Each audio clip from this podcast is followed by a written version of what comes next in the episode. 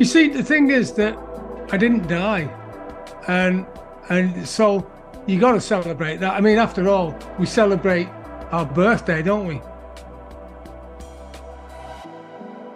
I read something on your website that I'm not sure I'll ever read on another website again and really jolted me.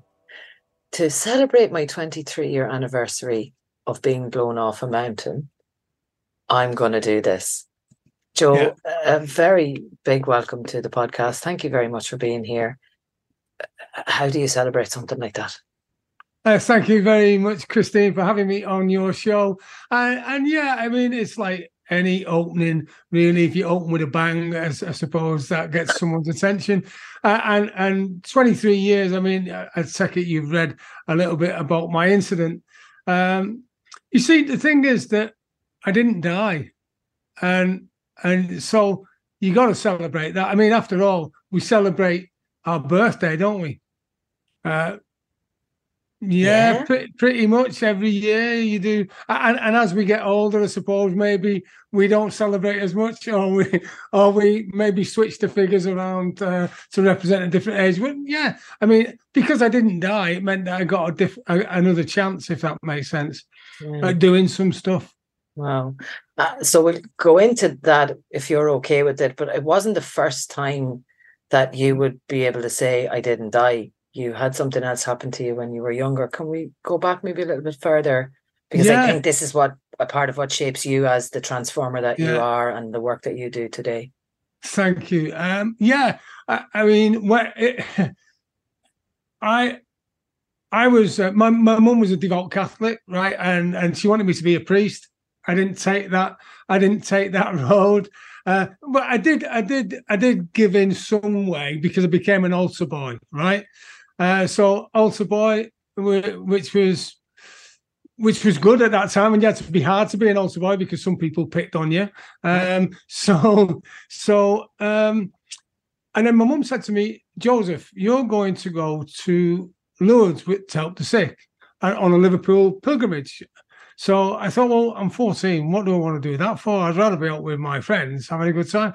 So you've got to understand that not everyone's as fortunate as you are. So I thought, that's a fair point. So we all, uh, I, I turned up. Uh, I got a lift from my mum to Liverpool Cathedral uh, on the day after my birthday, day after my 14th birthday, the 21st of July. Uh, everything was great. Our chaperones, health and safety out the window. You got 46 kids getting on a getting on a coach, right? 14 year old kids, and our chaperone was one one priest, two nurses, uh, two nuns, and three nurses. Uh, so we get on. Everything's great in the UK. We get across to France, driving down just outside Paris, and he says, "Right, okay, we're stopping for a, a comfort break. Out you go, kids." Um, and you know, go and have a comfort break, go to the toilet, buy some stuff. So I, full of energy, run down the coach, jumped off, boom, hit by a car. Oh, and nice. it wasn't looking good. I, I, I'm just totally unconscious. I wasn't sure what had happened. And I woke up a, uh, a day a day later, and apparently what had happened was that, that one of the nurses had given me the kiss of life, and maybe under different circumstances I'd be still be with her you know. But at the time, it wasn't. It wasn't. Uh, it was a kiss to save my life rather than a kiss of passion. And I was only fourteen as well. Um, went to the nearest hospital in Chartres, and they said, "No, we, he's too serious. We can't do anything for him." Blue light me to Paris, and uh, then that was when I, I, was fortunately there was a, a, consultant surgeon over from Canada on an exchange, and he was a top orthopedic surgeon because what had happened was I found out later that I broke both my legs, tibia and fibula, and my right femur. I paralyzed my right arm.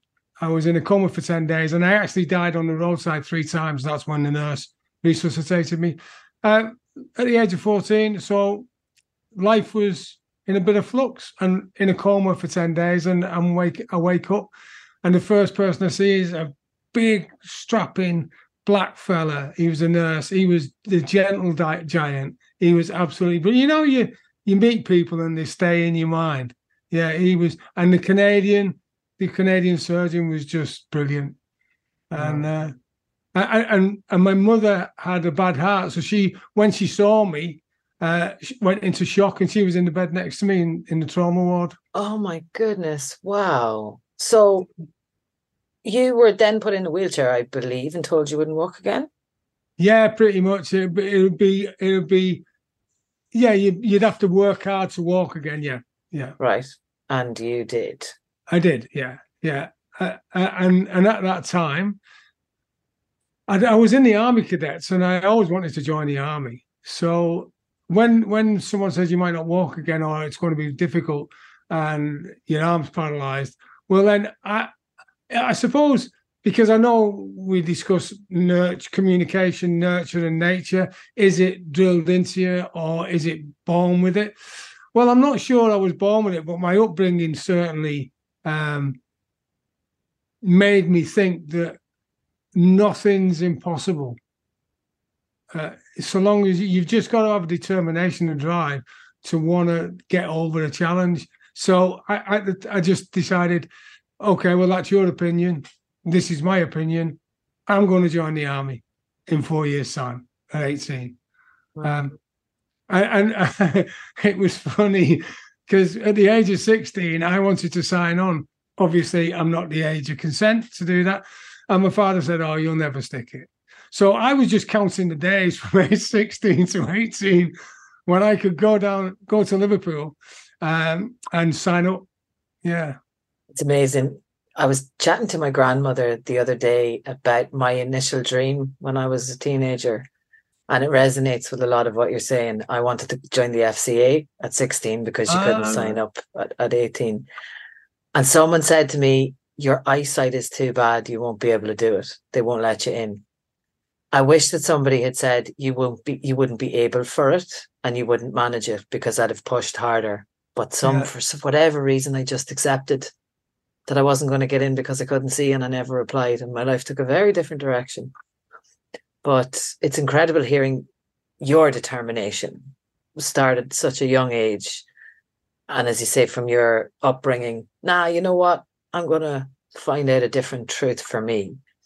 Yeah. So you joined at 18, went on then to was it the Marines that you, you went I? I, I joined I joined the engineers, Royal Engineers, mm-hmm. Corps of Royal Engineers. Oh, and by the way, I, I do believe as well that because I just picked up that you, you never did something because you were told you couldn't. Well, I mean, the thing is that I think that whatever your journey, because you're successful now, right?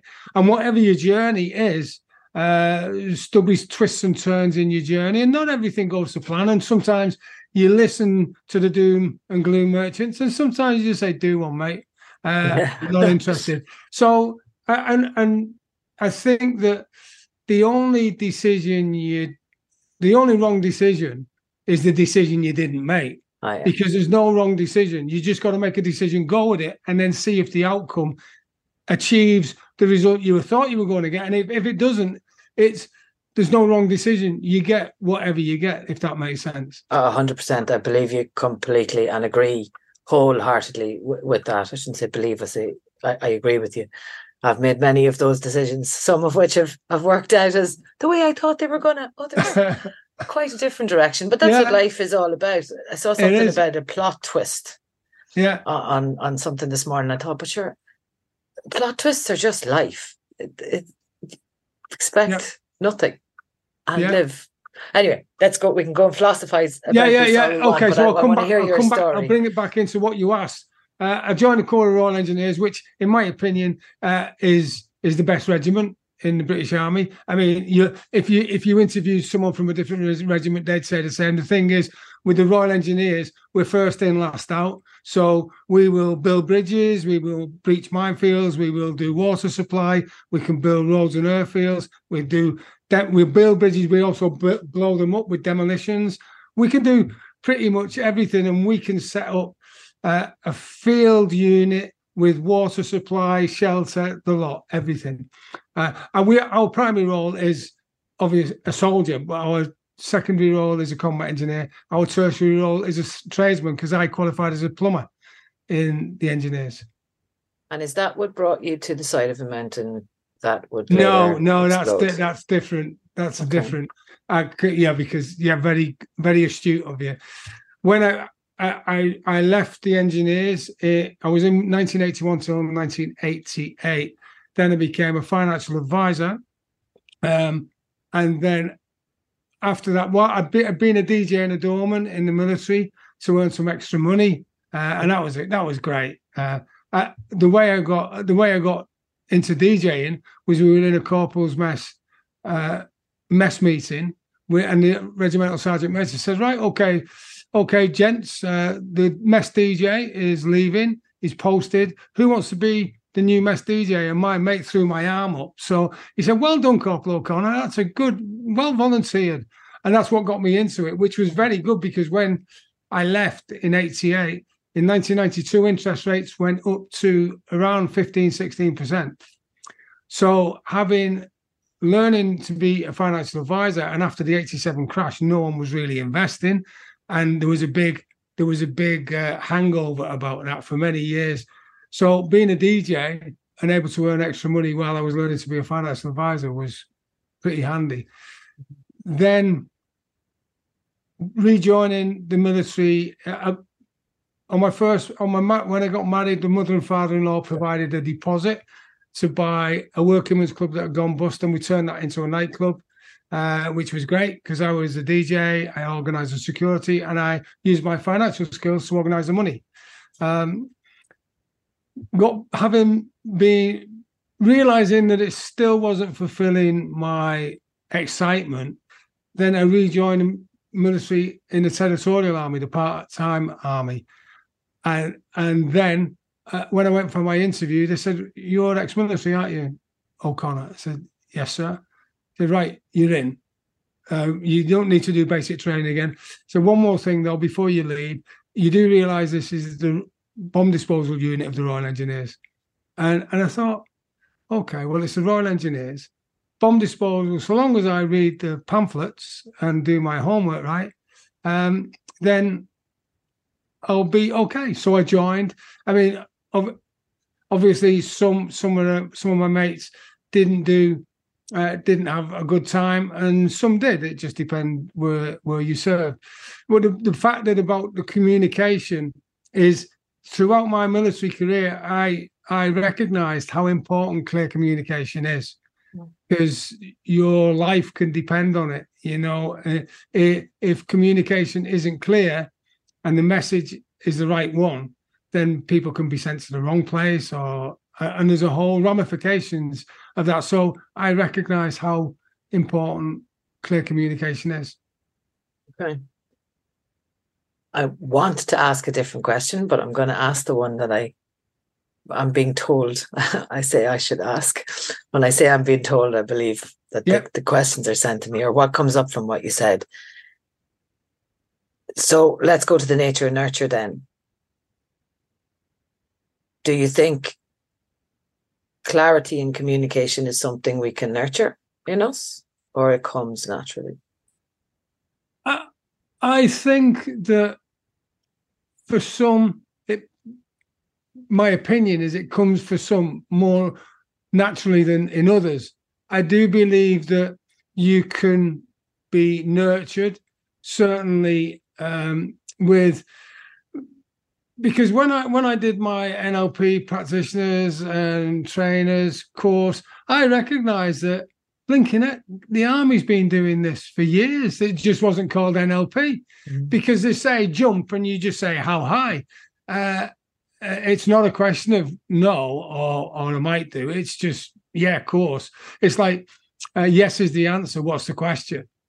So I believe that that if you taught st- communication strategies uh, and orders, for instance, when you're giving orders to men and women, there's a certain process you go through. Uh, and the first time you do it, it's not that great. Um, and then you get feedback from your sergeant or corporal, who, by the way, is your mentor or coach. Uh, and and then it, it, happens that you just repeat uh, rinse and repeat until it's until it's good enough. Mm. If that hmm. makes sense. It does indeed. uh, what's the difference between how you give orders to men and how you give orders to women? Is this in, in the military or do you, mean in general? It, it, well, I, I was tell me it's classified now. I, I, no, no, no, no, no. I, I was referring to the military, and men and women are uh, are treated the same. It, it- well, for they certainly were the way I I dealt, uh, the way I dealt with situations. Hmm. The only the only the only reservation I would make in that statement is perhaps when we're bridge building, right? Because the the build the bridges are heavy, right? Now I'm not saying that women can't lift them because I've seen some I've seen some women stronger than blokes actually, because I I've, I've served with them. Mm. On average, though, the the physical strength of of a woman isn't the same as Okay. as as a man, and and uh, if someone can challenge me on that and prove me otherwise, then that's great. In my experience, though, I wouldn't I wouldn't want to put a, a group of women building a bridge in the same. Or if I did, I, I'd make sure that I made allowances because we could still do it. Hmm. But if that makes sense, but everything else, like bomb disposal, when I was in the bomb disposal, I, I worked alongside women. doing bomb So maybe. I, I misunderstood you there. I thought that w- when you were saying about giving orders, there's a certain way to give orders to a man, and a certain way to give orders to a woman, and they're slightly Oh different. no, no, no! I, I did no. I did. I- Okay, if that was maybe- a message that I sent, if that was a message I sent across, it, that Okay. wasn't meant. because it's it's an interesting one. The reason I probe on it is because men and women hear each other differently, That's Uh, interesting. Yeah. And so if you come to me and you start to bark orders at me and shout and start telling me what to do without me saying that I would like some guidance or advice, my triggers are going to fire a little bit inside me from my life experience. Yeah. And I'm going to hear you differently than if you had come and said, What do you need? or Would you like this information? In the Yeah. same way as if a woman comes and starts to natter at you like this and give out and scream and shout, potentially you may hear an angry former partner or wife or mother or something along those lines. So we hear differently.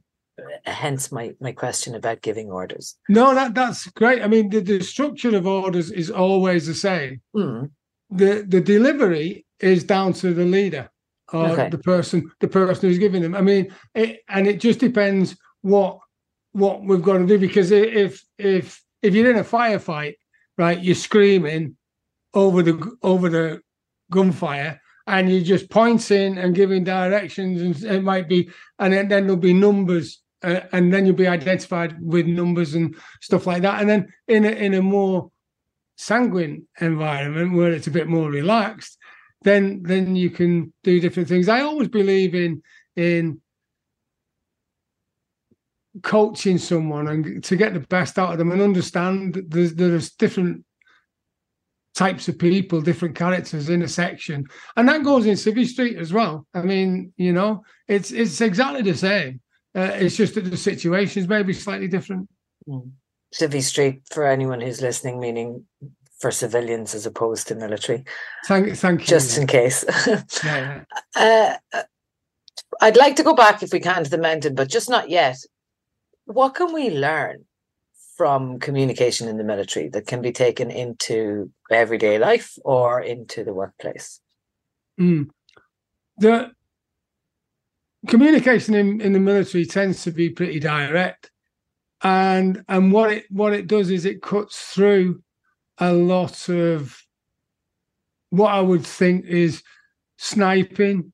What you know, if if you got something to say in the military, I'm not I'm not talking about you just be disrespectful. That's not what I'm saying at all. If you have something to say, it's just best to get it out and and share it uh, because then you can decide what to do with a relationship or a situation and it's out in the open whereas if if you tend to hold back and and maybe you start talking behind someone's back that'll get that will get around so it's, it's about honesty really that that's the that's the number one thing that i discovered honesty and trustworthiness because you've got to depend on each other Yeah, yeah, absolutely, very true. And if we think then about the workplace, you work with entrepreneurs and veteran veteran entrepreneurs. What is Yeah. it? Veterpreneurs? Uh, ve- ve- veterpreneurs, very good. You picked up on that. Yeah, Yes, um, yeah. veterpreneurs, but I, I I do say for the uninitiated veterans and business owner entrepreneurs, and, I, and and my clients that I I work with with on financial advice and estate planning, the the communication has to be very clear there as well because I, I write reports, which is the written word, but also my communication skills on explaining complex, sometimes complex situations from a financial point of view need to be cleared as well. So I suppose everything throughout my life has been about getting it as clear as possible all the time. So we're really hearing this theme of clarity, clarity. It's a lot of what I talk about with clients Yeah. and what we need to cut through at particularly the higher levels in the organization, the use of acronyms and ambiguous phraseology that people don't really understand or follow, particularly not if their first language isn't English. yeah. So, what techniques then or strategies do you take into businesses that help them to speak more or communicate with more clarity? Well, that's very a good point that you brought out about acronyms because financial the financial services sector is full of acronyms. I mean, everything pretty much. And and my my my eldest son is now all of a sudden, which I, I'm I'm really proud of my three sons. Uh, and my eldest decided that he doesn't want to be a quantity surveyor anymore because he said that's just a, a building accountant you know, deciding what materials are needed. It's an accountant. So he's he's switching now and he's studying to be a financial advisor. And I had a chat with him. He's doing really well. He's he's he's passing his exams. He said to me, he said, Dad, there's a lot of a lot of acronyms here, aren't there? And there's a lot lot to learn. And and I think that one of the things I take take to into meetings and when I'm with entrepreneurs I say, right, okay, it's it's important that you understand me at all times. And if I use something, a term that you're not familiar with, like Civvy Street, then I'd right call me up on it, uh, and and and we can discuss it. So I need you to be sure and clear about what I'm saying. Does that make sense? So I, I suppose, yeah, it's important to just cut through and get to exactly where you want to be because that's what we do with our mind. See, because I hopefully I'm cutting through and answering your question. I know we've gone off a few times, but I, I can tell whether you're getting it because you're either going to nod or you're going to shake your head. And if you shake your head, then I've got to reflect on what I'm saying and how I'm saying it. Well, that depends on where I'm from. If I'm from India and I shake my Ah, head like that, it means yes. Yes, One of my greatest much. Yeah. lessons. oh well, well, yeah, it is, uh, and I didn't say which represented which actually. So, but, but thank you very much for that. Yeah, that that is interesting, and and you know, oh, I find that the um, the the 1980 sales course where it said body language, if someone's got their arm crossed, or they're scratching their head, and then then they, they're not open, and actually. I cross my arms quite a bit and I sit back and I cross my legs, and that's how I relax sometimes. Mhm. So I think it's about watching the whole situation and the whole person. Um, yeah. Yeah, yeah. I interviewed somebody recently uh, on body language, and he does negotiation and sales negotiation with organizations based on this ancient art called Mianxiang, the ancient art of face reading. But he would say the same thing. It, it's about the whole picture, and very much comes from a lot of Asian cultures. Actually, when they're asked to take a picture of a person, there's been research done where Western cultures, and I'm very much generalizing when I say Western cultures, will take a picture of the portrait shot. So, like you and I can see of each other now, our heads and our shoulders. Yeah. Someone from, I think it was Taiwan, was that particular research, took the person in the chair with the environment behind them. Right. And the discussion was why, um, what constituted the person. The, the argument from Taiwan was, well, when you can see the whole picture surrounding the person, then you get an idea of where they're at and who they are. Yeah. Very interesting. Uh, you said something a minute ago that made me think, and I had another question for it. Clarity cutting through acronyms. Oh, yeah. About you saying to people when you come into the, the room, if I say something that isn't clear, call me up on it, ask me about it, and let's have a conversation.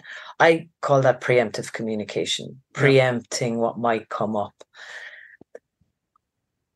Have you ever had a an experience where somebody resisted you opening up that space?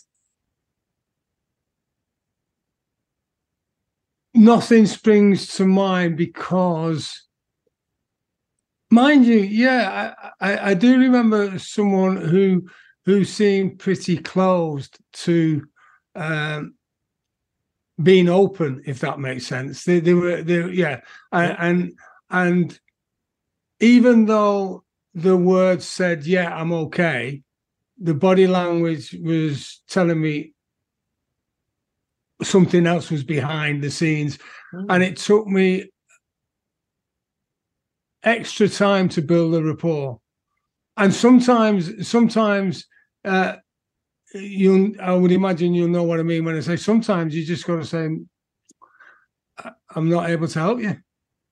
Yeah. Like it's not, it's not going to work because I spend the first uh, first part of an interview uh, getting to know them and them getting to know me. And and it's, I, I I quite openly say, especially with when I'm dealing with people who want to invest and they're looking at the future.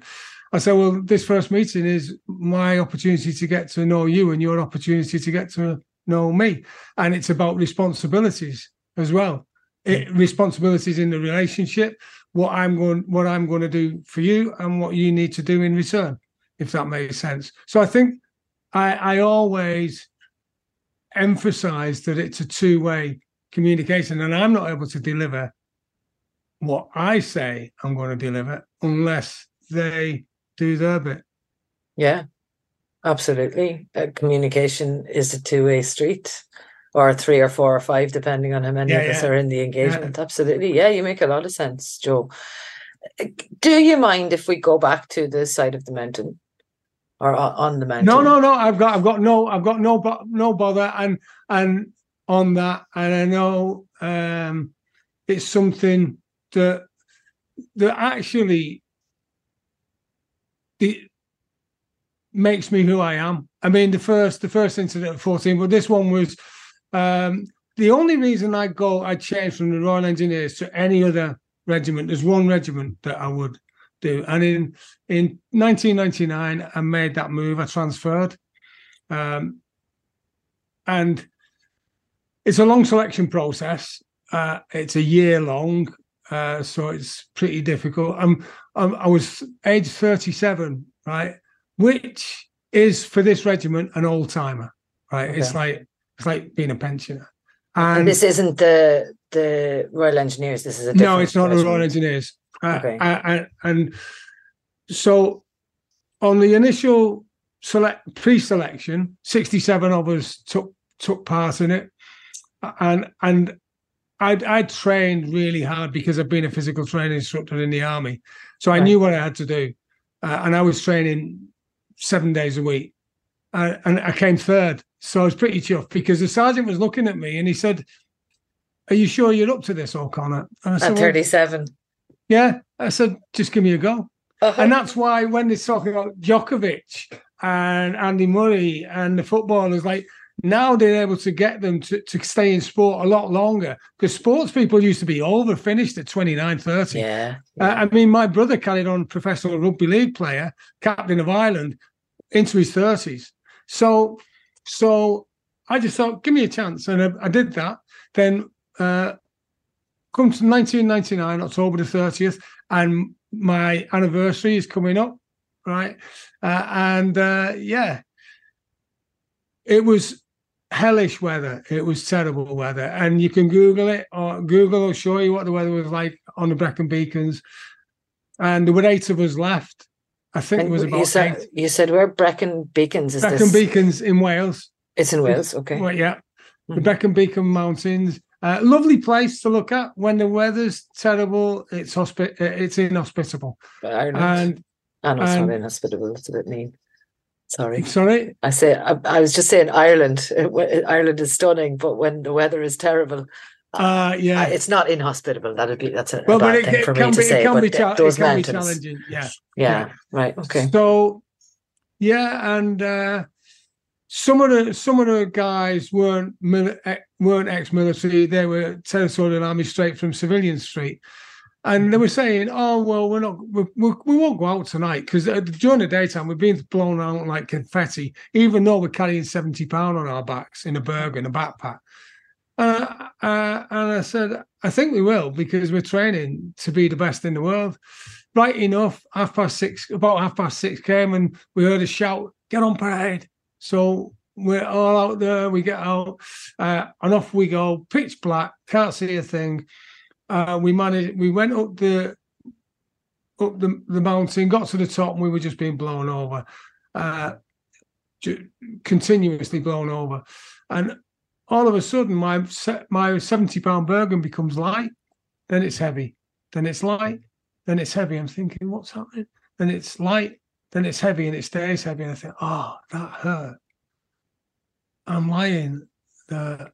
And then that's Saturday night at half past eight. Um, Monday morning, as I'm opening my eyes, I'm looking around in the hospital. I see all white. And I think, yeah, I am in a hospital again, aren't I? Smelling antiseptic. And this chap in a pinstripe suit standing there, really handsome looking official. And he looks at me and says, Mr. O'Connor, he says, You're out with the SAS on selection. A gust of wind lifted you off, off your feet. The, uh, when the weather was horrendous, you shouldn't have been there. Thought, me something I don't know. Did um, it threw you down the mountain ravine, 400 foot, and you've broken your neck. C5 is shattered, C6 is broken, we need to operate. I thought, oh, well, what happens if you don't operate? Well, you'll be probably be paralyzed for the rest of your life. I thought, oh, well, you better operate then, aren't you?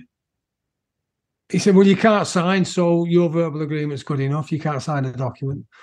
Uh, so, and then as he's walking off, uh, because remember, only a few days earlier, I- was I was running like I was fit as ten men, as as we say in the military. Uh, I said, "Oh, Doc, one more thing before you go. Can you patch me up? Because I'm running the New York Marathon next Sunday." He says, "Mr. O'Connor, I'm not sure that you've understood what I said. You're paralysed and you won't be running any marathon next weekend. And we will do our best to patch you up. Um, uh, and we'll see you later." So then I'm I'm lying there thinking, hmm, this isn't looking good. And as I say, only a few days earlier, I'd been running six minute miles consecutively, and I was I was looking to do a marathon in under three hours. And then, And then being told you not only weren't going to do it in three hours, but potentially we're never going to do one again. yeah, Again for the second time in your life. yeah, yeah. yeah. Uh, th- this time though, this was a serious one because the first, the first time you see, because as you get older, right, when you're a kid, right, then you become, especially be, uh, as a, as a a young child, like there's no worries. You you you know you got a clean slate because you're learning all the time. At the age of 37, stuff's happened, but I still, even despite that, it's about the self communication, right? Clarity. No, this isn't going to beat me. I'm not letting it beat me. You can, you can do what you want with to me, but you're not say the one thing you cannot take away is my self respect. Ever, you can't take that away, and you cannot take my drive to succeed in whatever way success is, because success is different for everyone. Mhm. Wow. Well, thank you for sharing the story. You did go on to do a marathon, I believe. I did, yeah, 14 years later. Uh, just before we moved to that, though, I will say I went through a divorce as well. Uh, and I didn't, my my wife was pregnant with my second son at the time. And then there was difficulties about uh, visiting and that. And that's, that, that was testing. That, I suppose, that would be a low point and and I nearly went bankrupt and stuff. Um, but you know, it like we like I said before, like it, it, my mum used to say to me words to the effect, "If it doesn't kill you, it'll do you good, or it'll make you stronger." And and at the time, it might not seem like it, right? Um, um, so that that's one thing that I'd like people to remember to think of. It doesn't matter how bad it gets, ever. It, if you just see beyond what you're actually in at the time, because it it's always gets better, mm. so long as you've got that belief. And then coming back now to my marathon, yeah. Just before uh, we do, if you don't mind, I, would like to go into what you said there because uh, you're bringing a, a, very, very important message. Yeah. And it reminds me of something that I read when I was looking into you before we met today about choice. In one mm. of the bios that you have, I think on your transform page on LinkedIn or transformer page on LinkedIn, the word choice is repeated throughout it. At yeah. 14, you made a choice not yeah. to be beaten by what happened. When you you broke the your spine. Your spine was it your neck? Yeah, neck, neck. spine. Yeah, yeah. You made a choice not to let that beat you when you were in the depths that you were in with bankruptcy and divorce. You made a choice. Yeah. Not to let that beat you because very, very easily it can if we don't make that choice. Yeah. To not allow it to.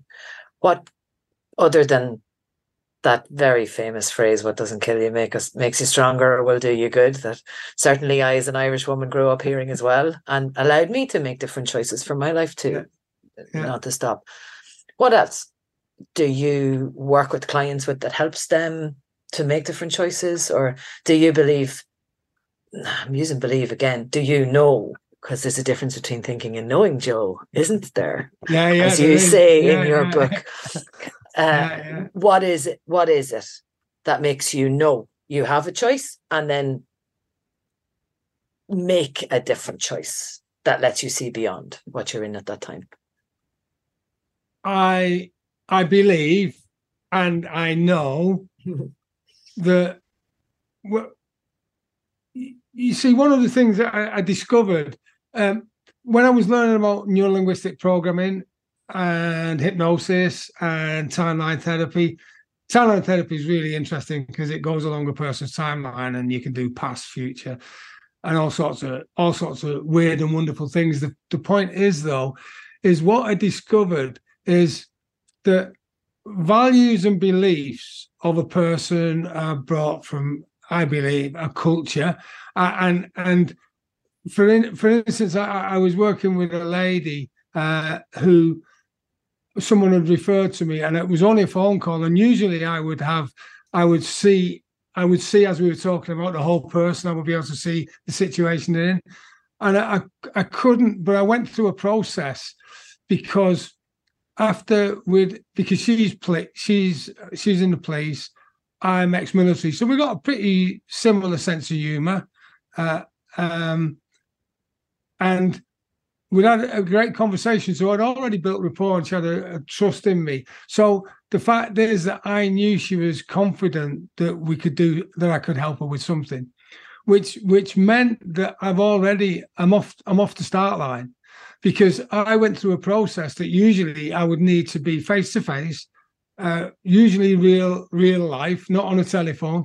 And I could see the physiology, and then I would also go through a process where I may need to touch a knuckle or a shoulder.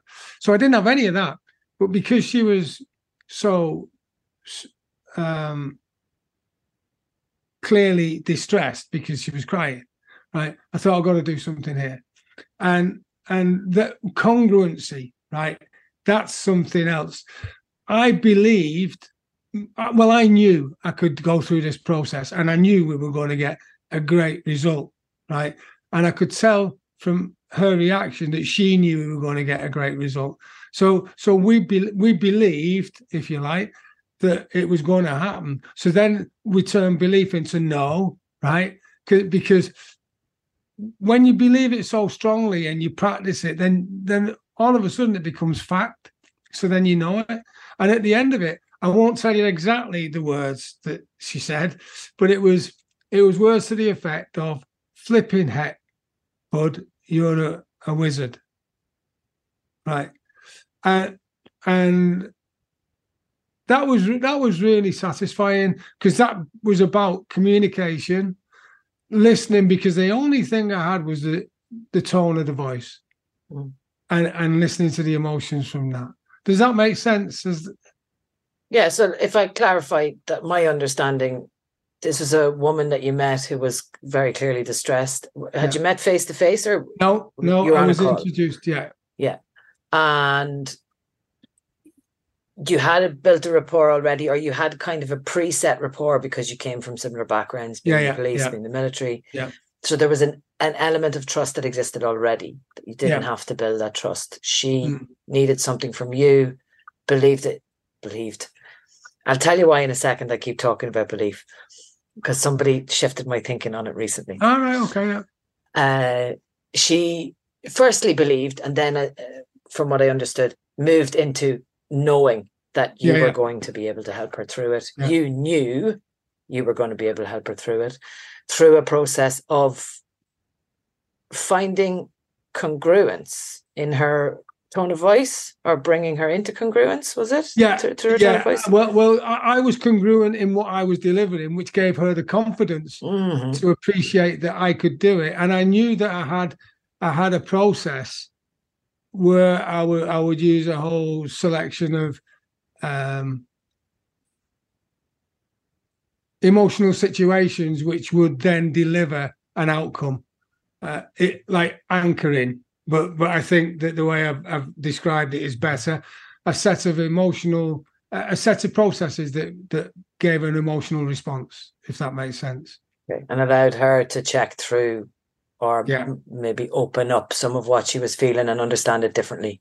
And and recognize that flipping it, how daft's that effectively. Right. Yeah. To to question what was once a truth yeah. and then became maybe a different type of truth or different yeah yeah exactly yeah so that's true the likes of time grind, t- timeline therapy uh, using some hypnosis yeah. nlp it's a, a, set of different modalities that you use yeah, and, and actually, when I meet clients, whether it's it's uh, financial clients, which by the way, I would never use hypnotherapy with. Um, the, the, there's a, time and place for everything. What I say to clients whenever I'm working is like, I have got a bag here, a tool bag, and it's got like 60 years of stuff in it, right? Some of it's technical, some of it's professional knowledge, and some of it's just experience. And as we're chatting, I'm just going to metaphorically just reach in now, say, "Oh, we'll try, we'll give this a go, see if this works, and if it suits you, it does. If it doesn't, we'll just put it back in and get something else out." Until we've got an outcome that is the outcome that we want, whether that be that unlikely in the majority of cases, but whether that be that right, we're, we're not going to work together. To the to the more more common factors, right? Yes, we can work together. How are we going to do it? What is the outcome we want? And let's start. Yeah, that uh, metaphorical toolkit that lots of people like to talk about. Just thinking as you say that now, I wonder how we can have different options for the toolkit. The artist's box, the DJs. What would you call it as a DJ? the record box. The record box, yeah, yeah. Full of different sleeves. Or, or, or the, the, cool tunes. and it was really interesting. You know what? Even when I'd had a few beers, right, I had a whole load of records just piled up before there were had MP3 players. You were an actual DJ. Right. Yeah, yeah, yeah, that's right. Yeah. Um, and and uh because I was DJing before Fatboy Slim, uh, and he that goes back a bit. And uh did say, "Oh, can you play this?" And I just go pop, and then just move three, and then I just pull it out, and that was just again repetition, clarity on what you want, the message that you want. Because guess what? In those tunes, there's loads of messages. Yeah. There's either a slowy, the slow dance where it's romantic, or you've got the tearjerker, or you've got the Christmas tune. Flipping it, uh, when Christmas tunes come on, you know what time of year it is, don't you? You start tapping your foot and everything. Absolutely, it's uh, funny you say that about the tunes. Each time I've experienced or lived through something and come out of it with a different degree level of understanding, I, I look at it as the spiral of life or the spiral of awareness, yeah. and we move up. I listen back to music I listened to when I was younger, Lauryn Hill and Alanis oh. Morissette, and oh, different people yeah, like yeah. that, and and I hear them with a totally different ear. Oh, that's what that means. That's I know what that means now. Yeah, yeah, yeah, yeah. The message is completely different, and sometimes I say, "Gosh, if only I'd known what that meant before I did that." yeah, yeah, yeah. I might have made a different decision. Very, very interesting. Okay, so we've got the toolkit.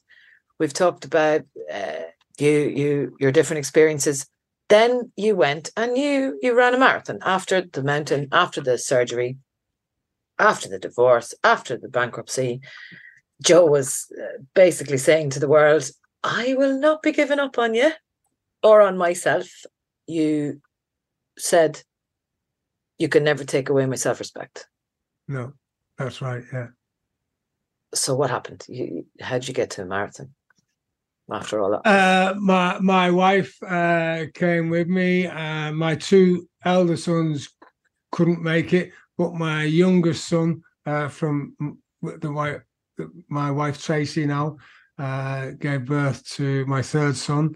Uh, he was only a baby, and and we went to New York, and I ran it for charity. I I didn't get the, the, charity didn't pay for it, and anything I paid, I saved up and, and paid for it, and my wife and my son, and then we ran for charity transformation for veterans, which is a charity I founded uh, uh to help veterans and help them overcome PTSD.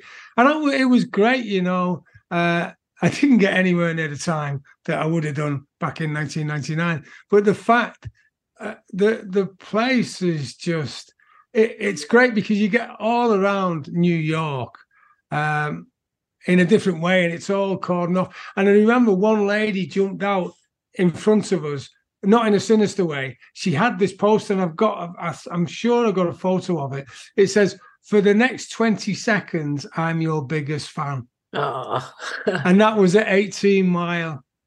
Wow. And you know, and at 18 mile, I, I was, I was, yeah, it's when you feel a bit tired. Yeah, and that that was really nice, and they're all applauding you, and you you go through all around New York, and it's brilliant. Yeah, my, my brother did it, but I mean, it's incredible. Uh, what you touch on there with that lady really shows how even a momentary word, phrase, or pat on the back can help somebody to move forwards at a much greater pace than they thought they would be capable of. Yeah. And that's, I think, what you do in your work as a, a pathfinder. I see the books behind you there as a transformational coach, as the transformer. Yeah, yeah, yeah. not you. a bumblebee. so, Joe, we're coming to the end of, of an hour together, and I, I, think we could probably spend a hell of a lot more time together, and there's be a huge amount more to learn from you. What is a message that sorry. No, I, I, I, and and and it's been wonderful uh, chatting to you as well. Yeah, thank you. I'm really glad to hear that. What I was going to ask there before I ask my last question, what is something that you'd like to add, if anything, that you had wanted to share today, or you feel would be of benefit to the listeners? Just before Joe adds his extra bit of wisdom that he wants people to be able to take away, I'm going to cut into a bit that we added after our conversation and the full recording of the podcast. From for two reasons. One, because I recognised that we didn't talk enough about Joe's charity, and two, because he recognised it himself that it's something that he probably should have added in in a little bit more detail because he's so passionate about it. It's really incredible what his charity is doing. So this next wee part is a little interlude of me dropping back to getting Joe to talk a little bit more about his charity, and then we'll come back into the episode and finish it off. You mentioned something about a transformation or transforming veterans and a charity that you have earlier. Yeah. Oh yeah, when you were doing when you were talking about the marathon. Yeah. Yeah. Can you tell me a bit more about that?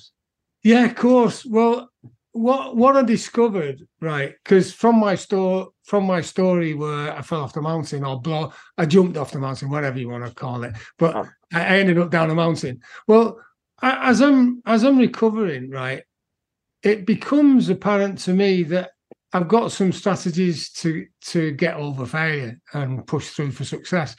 And I didn't know what it was, so I went on this journey with the NLP and the timeline therapy. And I, I don't know about you, if you're anything like me, right? As you're learning about something, you might go, ah, and the penny drops. And when I learned about this process and that process and something else, I thought, that's how I did it. That's how I got through that. But be, with, without that training, though, I could never have gone to you or a veteran who's having issues and say, look, using the old style military technique, look in a dictionary, mate, because that doesn't work for everyone. You know, the only place you'll find sympathy is in a dictionary. Well, that doesn't work for everyone, and I recognize that. So I wanted to learn how to to use systems, and I got that. And then I thought, when Iraq Iraq two and Afghanistan kicked off in 2009, 10, um, I was listening to the radio, and you know, media they always sensationalize stuff. Uh, and such and such has died, and today there's been three soldiers killed and whatever. Well, I know that IEDs, improvised explosive devices, aren't meant to kill you, right? They're nasty. They're meant to maim you. So when your buddies come in to get you, there'll be more of a body count, right? That's the nasty part of war conflict. So setting up the charity transformation for veterans was what it was all about, and that's what the marathon marked as well. And that's why I was raising the money because PTSD and now CPTSD, because now it's not only post traumatic stress disorder, it's got complex in front of it as well. Well, the fact is that it's the past, right? You got no control over the past. Today is the first day of your tomorrow, right? So if you just keep living in the past and you keep reliving it, from from what we discussed, from and you so kindly brought out everything about my challenges, trials, and tribulations, right?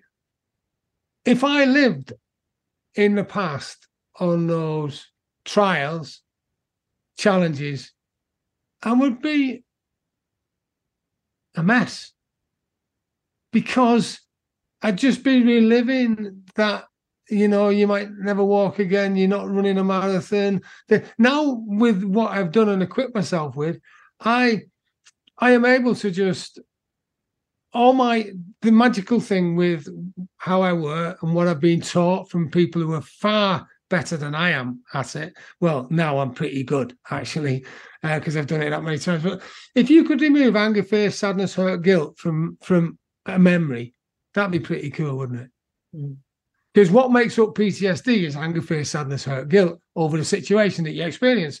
So you remove those negative emotions, and then that's it. It's gone. You can leave it. I still remember lying on the side of the mountain. I just don't remember it in a way that I've got any bitterness or anger, any any of that stuff. It's just something that happens, which allows me to go forward. So the charity is all about that, and we have planning permission for 23 lodges. We've still got to cr- cross a few T's and dot a few I's, but that's what I'm looking to do with sponsorship. We're from companies, get people involved, and really move it forward because team is all about together everyone achieves more and actually i've done a little bit of a different on that together everyone's attitude matters Mhm. together everyone's attitude matters. I like that. Can I just jump back though very quickly? What you said, you, you've got planning permission for 23 lodges. What do you Right. mean when you say lodges? lodges right they're 20 foot by 40 foot which is pretty big three bedroomed uh, lodges uh, with a training center where i will deliver breakthrough workshops and it's for the wives husbands as well because and the children because they're part of the equation that's left behind because i know that i know veterans ex-military who've gone away for two weeks three weeks on a breakthrough come back and they, they're cured. And then the wife says what the hell? What about us? You've made us suffer for the last three four five years. You've gone away for two weeks on a jolly it's not a jolly actually but on a jolly and you come back and you're cured. What about us? So the the lodges is to bring in the family so they can all go on the journey to recovery together and, and that's my legacy just the same as pathfinder uh, and, and, the transformation of veterans of charity uh, and the lodges we've got the land sorted out we've we've got the, we're getting the planning permission sorted out and and i just want to leave a legacy because long after i'm gone i just want something that will continue helping people because that's what i love doing Fantastic. Well, thank you for sharing. It sounds like a big mission that has an even bigger heart. And to achieve any sort of a mission, we need to have a hell of a lot of heart because heart is where our courage comes from. Yeah, it is. Yeah, I like that. I like that. Yeah. Well, it's the etymology of the word, isn't it? The core, C O U R from the French, I think, heart. And why the lion needed a heart yes. in in Alice in Wonderland. Yes, did? Uh, not Alice in Wonderland. what am I talking about? In uh, uh, oh, Dorothy, Yellow Brick Road. Oh yeah, yeah, Yellow Brick Road. Yeah, yeah, Yellow Brick Road. Wizard of Oz. Yes, thank you. yeah, I know, I know exactly where you're coming from. I love that film. I can watch it time and time again. Oh, that's fabulous. Well, thank you for sharing that. Uh, I'm glad we got it added in. It's very important work that you're doing because as you say too long after you're gone there will be veterans unfortunately. The sad reality of mm. our world is that we're yeah. likely to have war for a much longer time. But you joe o'connor are doing something about helping people heal after it. How wonderful is that? Uh, thank you. And yeah your podcast is so brilliant. Thank you. Oh, you're welcome. All right let's move on. What is something that you'd like to add if anything that you had wanted to share today or you feel would be of benefit to the listeners? Yeah. The most important most important communication I I I know that there is on this planet is self-communication. Mm. It it does not matter what anyone else thinks. I, have I've got a, I've got a caveat on that slightly from my Rotary days. Is because I, I I always say to someone now when when I'm coaching them, so long as it's so long as it's legal, no one gets injured and no one's financially disadvantaged. Let's do it, and let's do whatever we've got to do to get you there. So self communication, uh, having a good coach or mentor, and and as Churchill says, disregard political persuasion. He said, never ever give up and that's a, that's a mantra I take through with me, uh, and uh, don't let them grind you down because the doom and gloom merchants will always be doom and gloom merchants. So it's best not to involve them in, in your life because because it's not going to do you any good. Because because I think you can know you can is everything. And that's the book that people can download free, I think, from your website. So yeah, we'll have yeah, a, a, link to that in the show notes for sure. Yeah. There's definitely a lot around that. Eh, actually, that was what it was on, on belief. The guy I mentioned uh, interviewing about face reading faces a couple of weeks ago said something about belief during the interview. And I hadn't thought about it in that way before. Comes from this principle called non credo.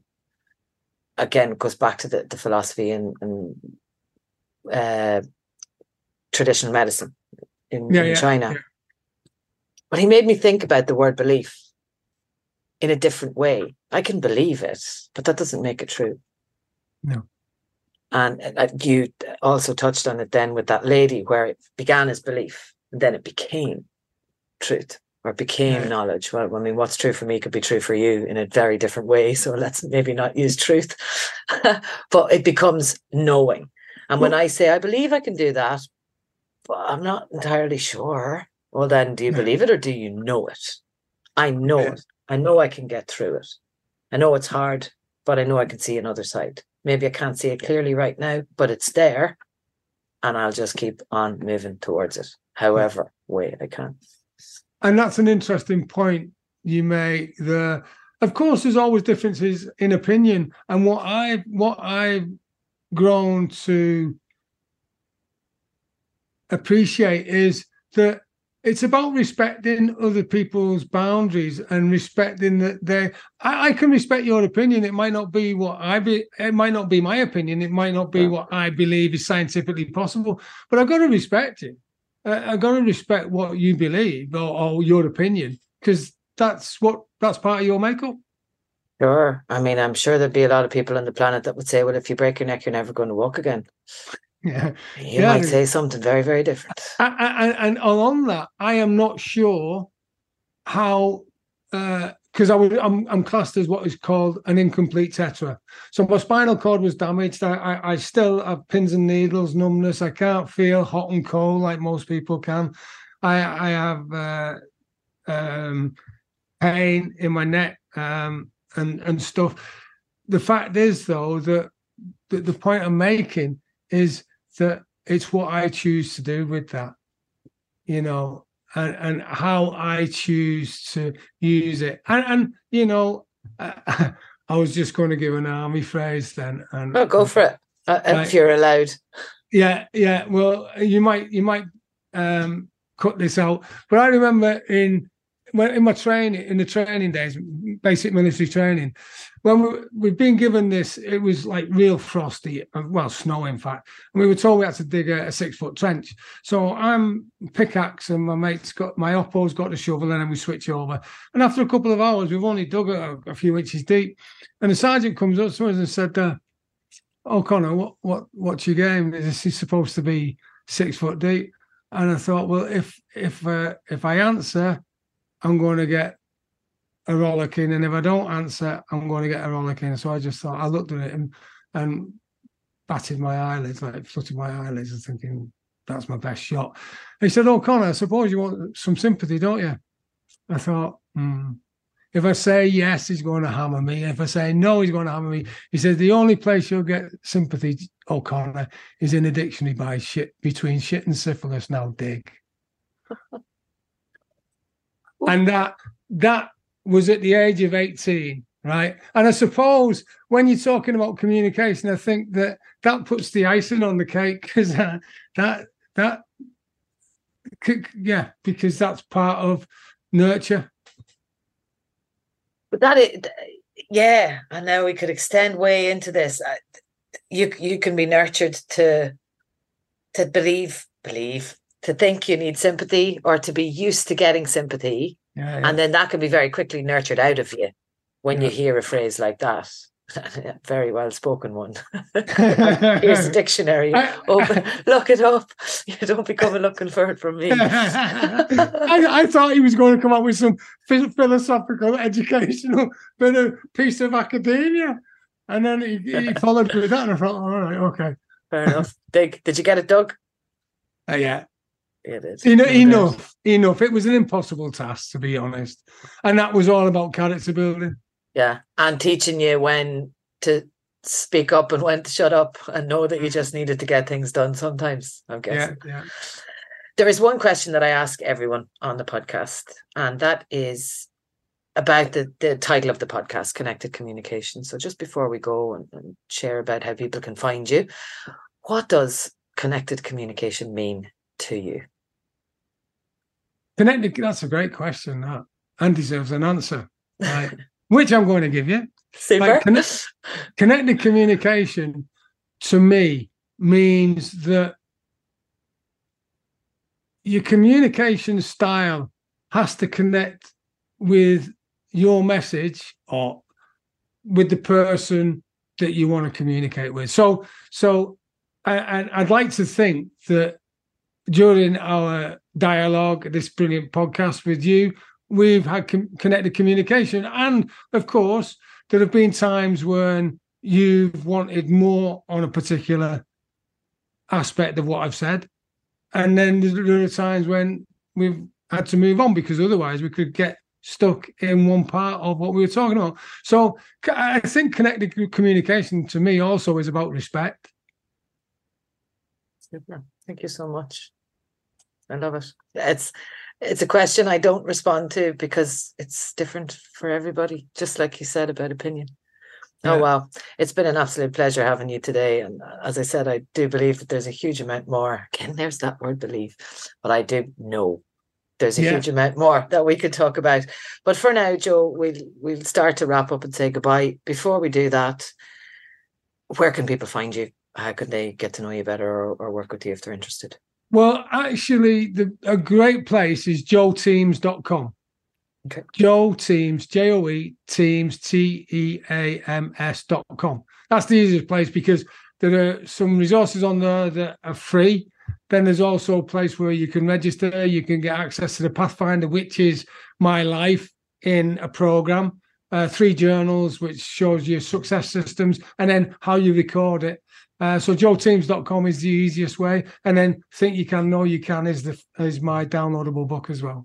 Thank you. Fantastic. you. Well, we'll have those links in the show notes as well. So anyone who is listening, if you do want to stalk Joe a little bit or maybe track him, we can use an army phrase, do follow those links and and get in touch and have a conversation.